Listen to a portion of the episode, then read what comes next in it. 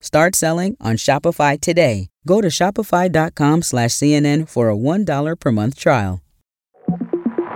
Hello from CNN. I'm Afoma DK with the five things you need to know for Wednesday, January 24th. An Israeli official tells CNN no concrete deal between Israel and Hamas has reached the negotiating table, but that indirect talks are ongoing.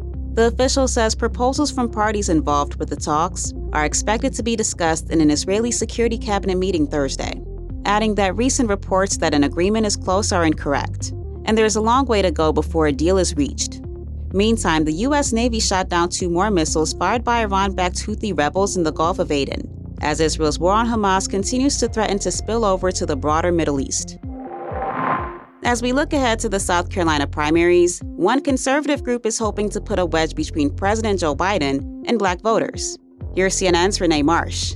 Hi, Afoma. Well, a conservative advocacy group, the Liberty Policy Foundation, is using South Carolina as a testing ground for its political ads, opposing the FDA's proposed ban on menthol cigarettes. Now, they're trying to determine if this issue sways Democrats away from Biden, even if it's a small fraction. They specifically hope to chip away at the black vote. This digital campaign in South Carolina launched this morning, and the ad says that Biden is proposing to, quote, criminalize menthol cigarettes. Now, the ad ad shows headlines of Eric Garner, who died after police held him in an illegal chokehold for selling loose cigarettes.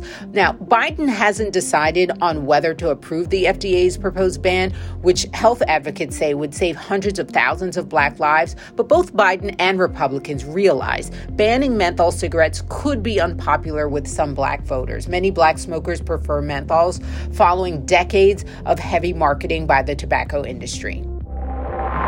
Hungary's prime minister is backing Sweden's bid to join NATO.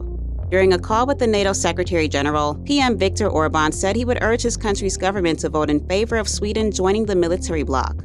Hungary and Turkey had previously objected to Sweden's request to join, and under NATO rules, any member state can veto a new applicant's membership.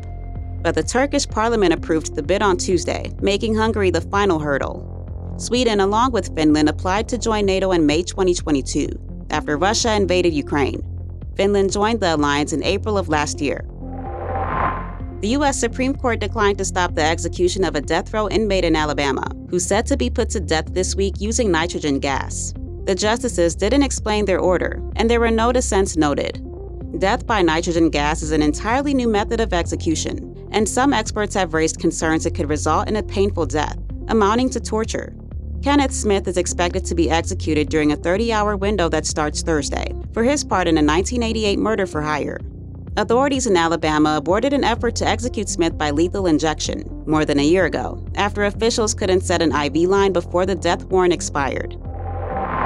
A record number of Americans are signing up for Obamacare. That's next. Shopify's taking the cash register online helping millions sell billions around the world. But did you know that Shopify can do the same thing for your retail store? Upgrade your point of sale system with Shopify. Shopify POS is your command center for your retail store. From accepting payments to managing inventory, Shopify has everything you need to sell in person. Get award winning support and see why millions of businesses worldwide trust Shopify. Do retail right Grab your $1 trial at shopify.com slash CNN. Start selling on Shopify today. Go to shopify.com slash CNN for a $1 per month trial. Hey, welcome back. More than 21 million Americans signed up for the Affordable Care Act this year. That's a record high, demonstrating that Obamacare, as it's more commonly known, is a solid part of American healthcare. The Centers for Medicare and Medicaid Services say this year saw almost 5 million more people sign up for the ACA compared to last year. Despite the popularity, Obamacare is once again a talking point in the presidential campaign, with former President Donald Trump promising to repeal Obamacare if elected. That does it for us. Every weekday, join us at 6 a.m., 9 a.m., and noon Eastern, as well as 3 and 6 p.m.